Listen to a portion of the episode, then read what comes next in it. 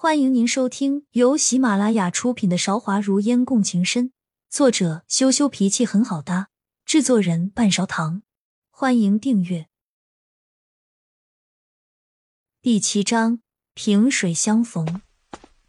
两家的仆从各成队伍，有序的将各自的东西搬上船舱。一早，秋娘就打过招呼了，发生什么碰撞，能够礼让的地方，就尽量不要引起矛盾。对方似乎也是同样的想法，鸽子场面整齐有致，双方静默无言。靠在椅子上，甲板上面阳光直射，温暖和煦。梦烟差点就睡着了，眼前模模糊糊出现一个玄色的身影。梦烟努力睁大眼睛看，却抵不住上头的睡意。梦里的场景由如诗如画的江南变换到了气势恢宏的上京。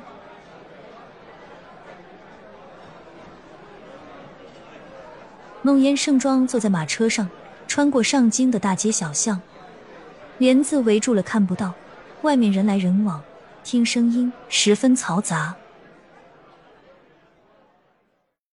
梦烟向来不喜欢吵闹的环境，梦里的自己却端坐在马车上，浅笑盈盈。马车停了下来，一双修长的手穿过马车。梦烟将手搭在上面，触目皆是大红喜字。手的主人穿着深玄色的喜服，看不清样子。床前的灯花炸裂开来，梦烟与他饮了合欢酒，却还是不知道他长什么样子。小姐，现在起风了，您坐在甲板上睡觉容易着凉，我扶您进去。秋娘发现梦烟不知不觉睡着了。轻轻唤醒他，梦烟揉着眼睛，睡意朦胧，站起身问道：“刚才这里是不是站了一位玄异的公子？”一开口，不只是秋娘吓了一跳，梦烟自己都不知道为什么会问出这样的问题。没有啊，小姐，方才我一直看着这里，除了我，没有人靠近过。天色暗了下来。船上还没有开始点灯，勉强还是可以看清楚路的。秋娘摇摇头，搀扶着梦烟往船舱走去。梦烟的力气只够轻笑一声，吸入周围的冷空气，气管都微微疼痛，道：“是我烧糊涂了，将梦境中的事情换到现实来问。”秋娘低着头，没有答话。但下一秒，梦烟就结结实实撞上了一位公子。梦烟病中，神思恍惚，又由秋娘扶着，自是不会去看路的。秋娘一时大意了，就这样和人迎面相逢。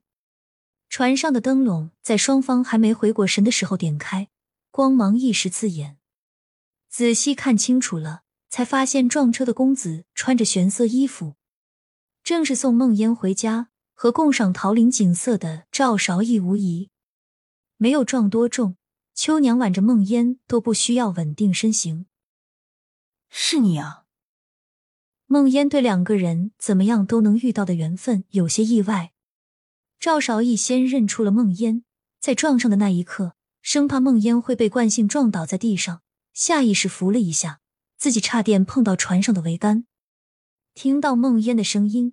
赵韶义眼中的神色有一瞬间的微光，却又马上平复了，说：“你可真是甩不掉的牛皮糖，在哪里都能遇到。”梦烟还没有向他告知自己的名字，那夜只是偶然相识，那不愿与他互知姓名，让他送到门口便走了。陶林还没来得及说，就匆匆告别了。但现在能在同一艘船上遇到，也确实是两个人的缘分。梦烟松开秋娘的手，扶了下身子，十分有礼节的说了一句：“孟烟见过公子了。”这样算是正式认识赵少义了。赵少义不以为意，发乎于礼，扶起孟烟的身子，说：“我叫赵少义，在我面前你可以不用这么客套。”笑了一声，又说：“只是我们这样算不算萍水相逢？”却是他相克。话还未落，梦烟抢先答道。赵少义牵扯了一下嘴角的弧度，说：“即使病了，小聪明还是有点的。同船的人既是认识，许多不可避免的矛盾都会有一个缓冲的平台，至少看在各自主子的面子上，会相互礼让。为了能让梦烟有胃口，秋娘在粥上面做足了功夫，拿了骨头，用盐腌制一个时辰，再放入熬得不见米粒的白粥里煮。”盐和骨头的香味混合在一起，半艘船上都能闻到味道。孟烟的伤寒没有好转的迹象，秋娘把姜丝切得十分小，放入粥里。只是可惜，刀工不够好，要切许久才能切到姜丝细而不见。孟烟知道秋娘是用了心的，即使没有胃口，也还是逼着自己喝了三小碗。喝完粥。秋娘向梦烟有意无意的提起自己在厨房熬粥时候，赵韶义手下的厨子们个个好手艺，吃个饭排场真大。梦烟并不为此感到诧异，脸上没什么表情，说：“那赵公子一看就不是什么普通人家的人物，只是不知道为什么会同意和我上一艘船。奴婢会注意自己的分寸，不会和他们发生什么争执的。”秋娘有些心虚。低着头转移话题，好在梦烟并没有察觉出什么，坐着休息了一会，又回到床上睡过去了。漆黑的夜空很快笼罩了整个江面，今夜正是十五，月明星稀，没有风，景色刚好。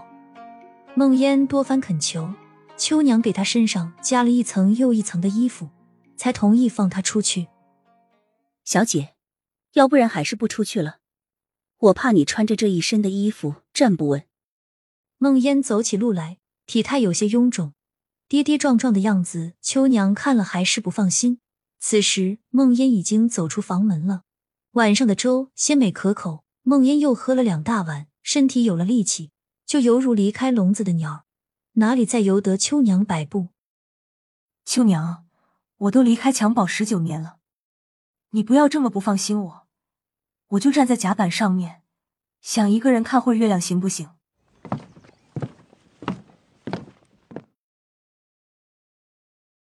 亲爱的听众朋友，本集已播讲完毕，欢迎您点赞、评论、订阅专辑，下集更精彩。